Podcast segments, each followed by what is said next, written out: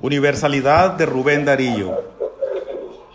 A la memoria del doctor Tomás Ruiz Romero, presbítero, maestro y jurista, prócer independentista de la emancipación indígena en el bicentenario de la independencia de Centroamérica. Rubén Darío, con la letanía a nuestro Señor Don Quijote, ofició tres siglos después el rito de canonización poética de un nuevo santo hispánico, el santo patrono del idealismo y de la heroicidad moral, según Pedro Salinas.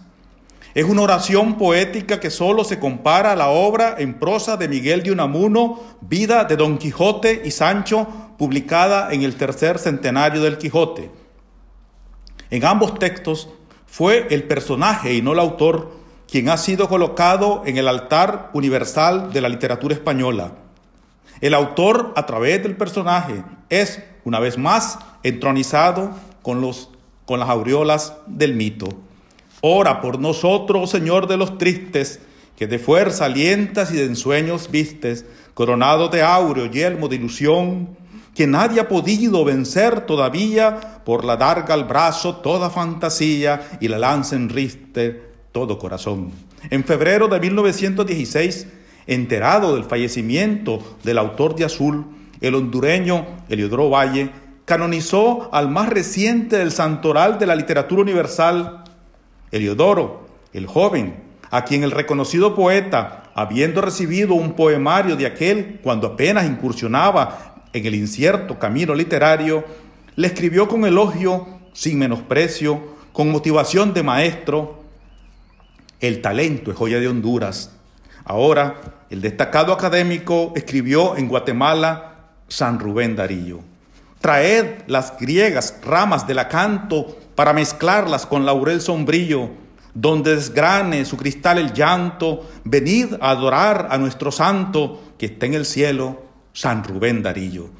Este santo santificado en el mito literario es meditabundo y misterioso musical, rítmico, sensible, sensitivo, colorido, simbólico y mítico.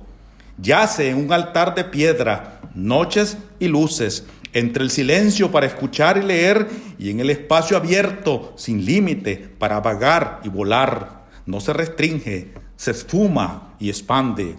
Diez años antes, Juan Ramón Molina, el gran poeta hondureño, a pesar de su fugaz existencia, a quien Miguel Ángel Asturias llamó poeta gemelo de Rubén, había escrito, amo tu, tu clara gloria como si fuera mía. Y agrega, verbo de anunciación de nuestro continente, bate proteico, noble, magnífico y vidente, que tiene de paloma, de abeja y de león. La universalidad requiere ser alimentada por el discurso del mito.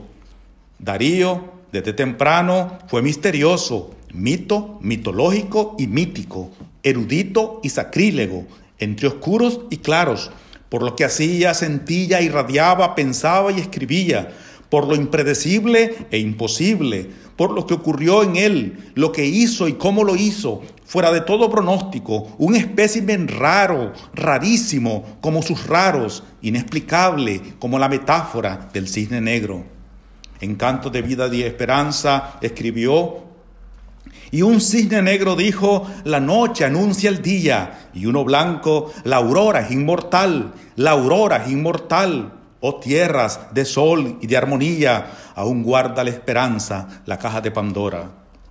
¿Fue caja de Pandora? ¿Es un cisne negro la esperanza que aguarda en la caja de Pandora? ¿Lo ignora? ¿O apenas lo percibe? Lo sabe. Es parte del fabuloso mito que alimenta. En otros versos dice, las dignidades de vuestros actos eternizadas en lo infinito hacen que sean ritmos exactos, voces de ensueño, luces de mito. La universalidad parte de una creencia que se asume e impone de un paradigma que se rompe y otro que se instaura de manera duradera, de una fe que se comparte y quizás de una mezcla inseparable de realidad, ficción y fábula, de evidencia y supuestos en el común denominador de un tiempo que se prolonga más allá del tiempo, desde la particularidad de un espacio que se extiende traspasando los contornos y respetando las fronteras. El mito lo crea la fama y la fama crea el mito. El poeta nicaragüense Luis Alberto Cabrales dice que la reforma que introdujo Darío fue liberar el idioma de vieja atadura, por lo que de tal manera enriqueció la lengua castellana que con la misma justicia con que se le domina lengua de Cervantes, podríamos llamarla lengua de Darío. Lo universal tiene alcance global y capacidad de perdurar en la diversidad.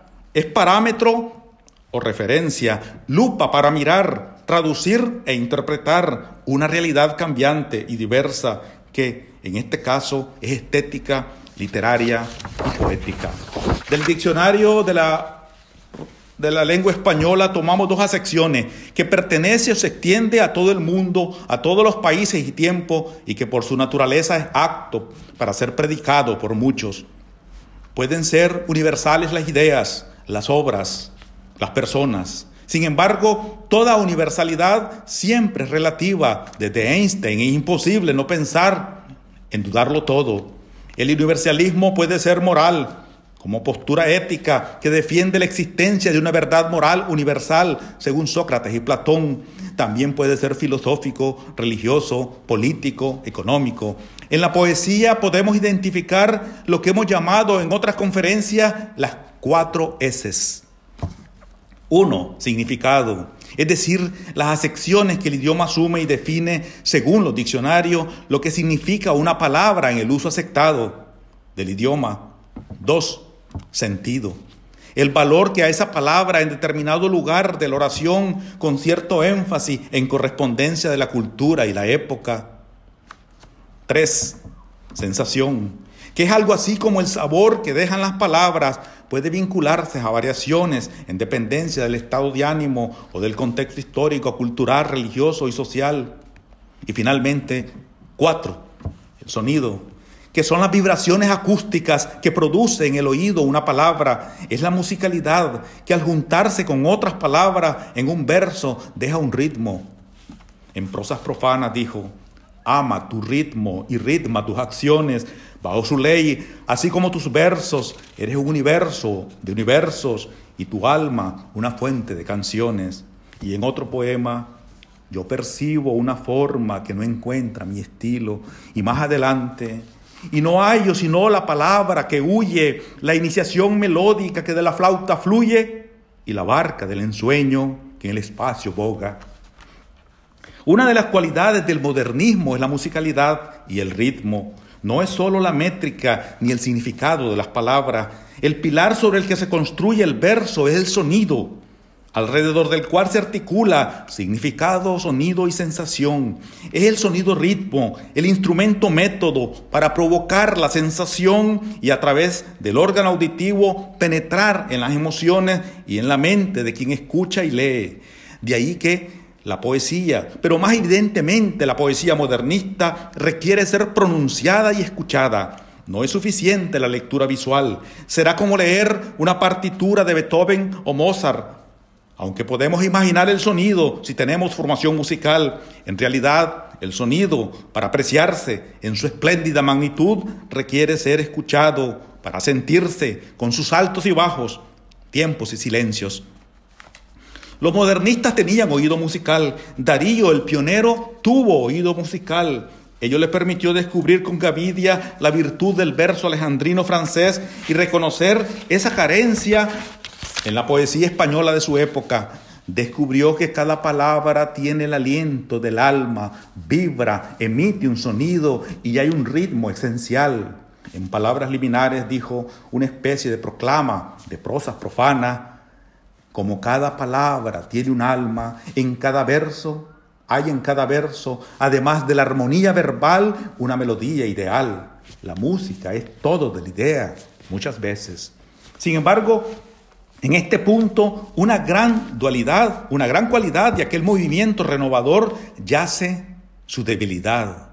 Debilidad y fortaleza, dualidad, Quizás es la poesía modernista una de las más difíciles de traducir, porque podremos interpretar el significado de las palabras o incluso el sentido según la época y el tiempo, según el contexto histórico y cultural, pero el sonido, la vibración y el ritmo son propias de cada idioma, de tal forma que no será posible preservar la fidelidad rítmica y musical en una lengua distinta al español en la que fue escrita.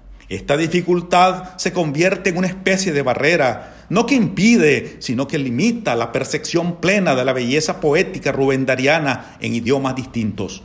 Podríamos decir que es una restricción para universalizarla con plenitud.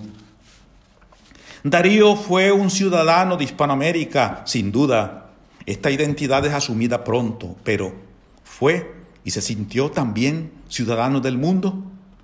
En su evolución personal comenzó siendo durante su niñez un ciudadano de Nicaragua que a través de la tertulia de León escuchó, quizás asumiéndolo con naturalidad, su nacionalidad centroamericana. Después de León, Managua y San Salvador, se hizo ciudadano centroamericano antes de Azul. Fue una pertenencia obvia, a partir del viaje a Chile, al ampliar su visión sociocultural y política, comenzó a establecerse como ciudadano de Hispanoamérica. Fue profeta y poeta de la raza hispánica. Su paso por Estados Unidos, su salida a Francia, a España y Francia, el recorrido por Europa, sus peregrinaciones y tierras solares, al establecer contacto con lo que identificó en las tertulias y lecturas de León y en la biblioteca de Managua sobre literatura oriental, griega y latina, sobre diversos textos antiguos, clásicos y contemporáneos que devoró, consolidó a fines del siglo XIX su identidad cosmopolita, asumió conciencia que no solo era de la lengua patria hispanoamericana, sino desde ese origen irrenunciable su pertenencia como ciudadano del mundo cosmopolita y universal que le permita viajar en el texto desde su mente y emociones de un lugar a otro, de una época a otra, diluyendo en la literatura las fronteras del tiempo y del espacio, aprendió a vivir y soñar y a ser parte de todo ello. Este particular espíritu cosmopolita que lo animaba, abierto, mundano, terrenal, errante, curioso, internacional y universal, se alimenta del debate dialéctico entre el origen y el destino, recuerdos y la vista del horizonte, lo global y lo local, lo trascendente y temporal, una ciudad de todos y para todos, lo utópico es poético, iluso, ciudadano sin fronteras, obligado por las realidades a regresar a la patria al final de su tiempo, empujado a suscribirse al origen material, porque la expansión cosmopolita resulta irreal, no es él que la vive y siente, sino en un mundo que desangra, que se desangra por la guerra, se fragmenta por los conflictos, marginaliza el arte, atropella y excluye las buenas voluntades. Entiende que ningún ser humano es ajeno a otro. Es ahí la esencia del cosmopolitismo ilustrado y humanista desde los enciclopedistas y los poetas franceses sobre quienes desde su niñez se hablaba en las tertulias de León. El cosmopolitismo de Darío es principalmente cultural, porque a los ingredientes nacionales centroamericanos e hispanoamericanos que absorbe con avidez fue capaz de agregar otros componentes no autónomos, no autóctonos procedentes de España clásica y decadente, de los clásicos griegos y latinos, y en particular de la literatura francesa, inglesa e italiana, fue capaz de mezclar sin excluir, de agregar y reinventar, de visualizar desde otro punto de vista, desde la periferia de Hispanoamérica, para adaptar y transformar sin perder la esencia del origen ni desnaturalizar la pureza creativa que resultó ser nueva. Él dijo, Sé tú mismo. Esa es la regla. Legó como maestro del idioma una lección de modestia y honestidad intelectual en la búsqueda de la belleza y del ritmo, en abrirse para aprender de otros sin renegar ni descalificar lo propio. A diferencia del académico venezolano Rafael María Baral, autor del Diccionario de Galicismo del español que Darío memorizó en su paso por la Biblioteca Nacional de Managua, quien tuvo que renunciar a la nacionalidad americana para considerarse a sí mismo español y ser asimilado, aceptado por la Real Academia literalmente amada y reverenciada, siendo el primero no nacido en España en ser admitido en la entidad de la lengua, pero pagando el costo de renegar, al menos formalmente, del origen. Y Darío renegó en la invocación al noble peregrino de los peregrinos, de las academias, de las epidemias de horrible, de blasfemia, de las academias. Líbranos, Señor. Asumió un cosmopolitismo romántico por su carácter soñador de un mundo ideal, lo que dependía de su sensibilidad, imaginación, sentimiento y curiosidad un vínculo humano derivado de una fe común, del amor, las emociones, aspiraciones y necesidades comunes. Asumió desde su carácter melancólico una actitud positiva, con esperanza a pesar de la desesperanza, por la construcción de alianzas humanas, redes epistolares, círculos de bohemia y tertulia, vínculos culturales y literarios amplios, globales y pacíficos, para vivir en armonía, con interés en lo universal y respetando la diferencia en el juego dialéctico entre lo singular y lo universal, lo propio y lo global, lo fijo y lo errante, lo terrenal y lo divino, lo cotidiano y lo extraordinario, lo explicable y lo inexplicable, valores y creencias que reflejó en sus textos y que como denominador común tienen la estética, la belleza, la búsqueda inagotable del sentido de la vida, y la trascendencia más allá de la muerte. La universalidad de Rubén Darío tiene al menos seis connotaciones fácilmente demostrables. Primero, por su presencia mítica, física y referencial en casi todo el mundo de su tiempo. En las principales ciudades hispanoamericanas y en el resto del mundo hay calles, parques, monumentos, plazas, escuelas, bibliotecas que llevan su nombre. En las bibliotecas están sus libros. En los programas de estudio e investigaciones académicas está, será siempre obligatoria referencia. Lectura y aprendizaje indispensable. Frente a su presencia y el impacto que dejó, es imposible la indiferencia. Este nicaragüense universal vivió, además de en su patria natal, en nueve países, en Honduras durante su infancia, de donde viene su primer recuerdo, después en El Salvador, Chile, Guatemala, Costa Rica, Argentina, España, Francia y Estados Unidos. Cruzó el Atlántico 12 veces, la primera en 1892 y la última en 1914. Pasó durante, durante al menos pasó al menos durante, durante su vida por 12 países, entre ellos México, Brasil, Uruguay, Cuba, Colombia, Panamá, Alemania, Italia, Portugal, Perú. Es un mensajero y representante legítimo, embajador de la cultura y las letras. Conoció y encontró, lo conocieron o lo leyeron los principales personajes de la literatura, la cultura y la política de su tiempo.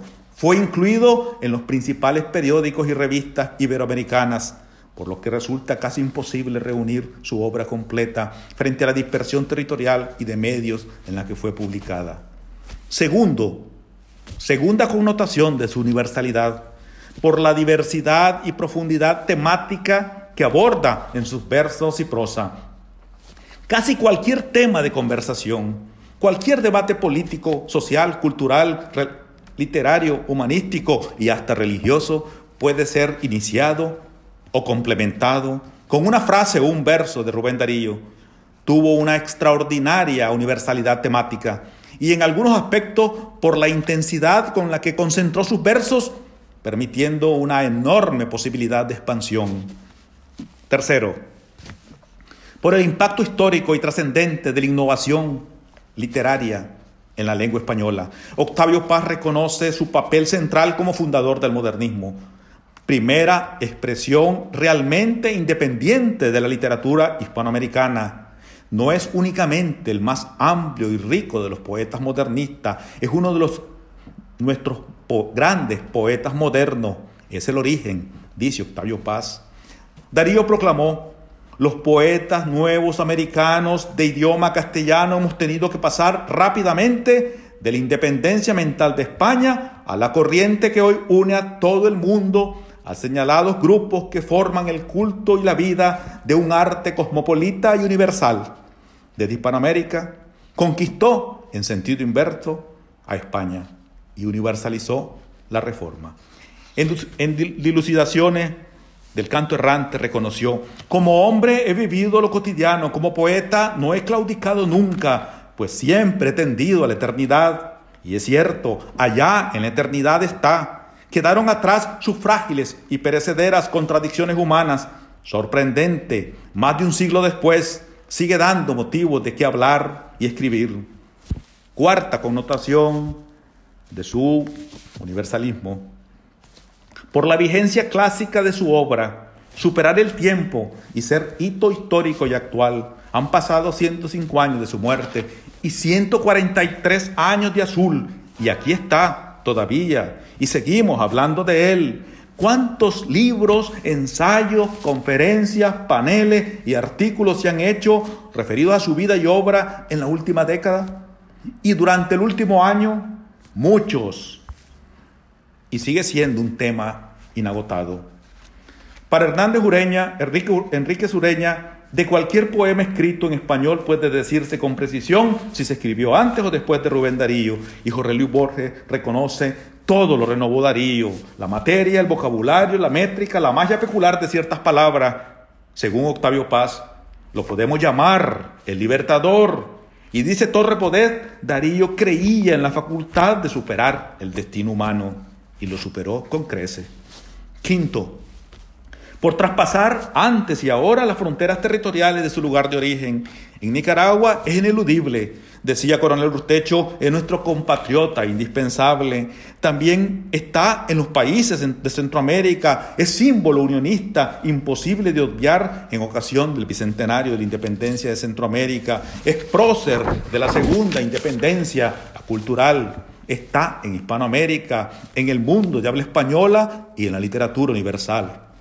Sexto, por vencer las barreras idiomáticas al ser traducido a otras lenguas.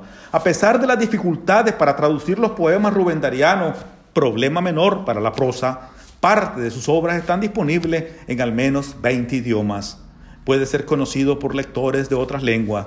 Hay múltiples traducciones disponibles, verdaderas hazañas para trasladar con alguna fidelidad el sentido y la calidad literaria de Darío en idiomas como el inglés, francés, alemán, ruso, italiano, portugués, persa, mandarín, japonés, coreano, incluso el misquito nicaragüense hondureño. Y finalmente, una conclusión. Darío y su obra son universales, cosmopolitas, son clásicos que vencieron el siglo las fronteras y las barreras del idioma. Rubén Darío es el personaje impredecible creado por él mismo a partir de Félix Rumén García Sarmiento. Fue una caja de Pandora, el cisne negro que provocó un gran impacto remontándose desde la adversidad y la periferia, desde el abismo hasta la cumbre, hasta la cima, y desde allí, alimentado por la fama, se sustenta el mito rasgo distintivo de la universalidad, por mérito de lo inexplicable y trascendente, por lo que no conocemos y apenas sospechamos. Muchas gracias.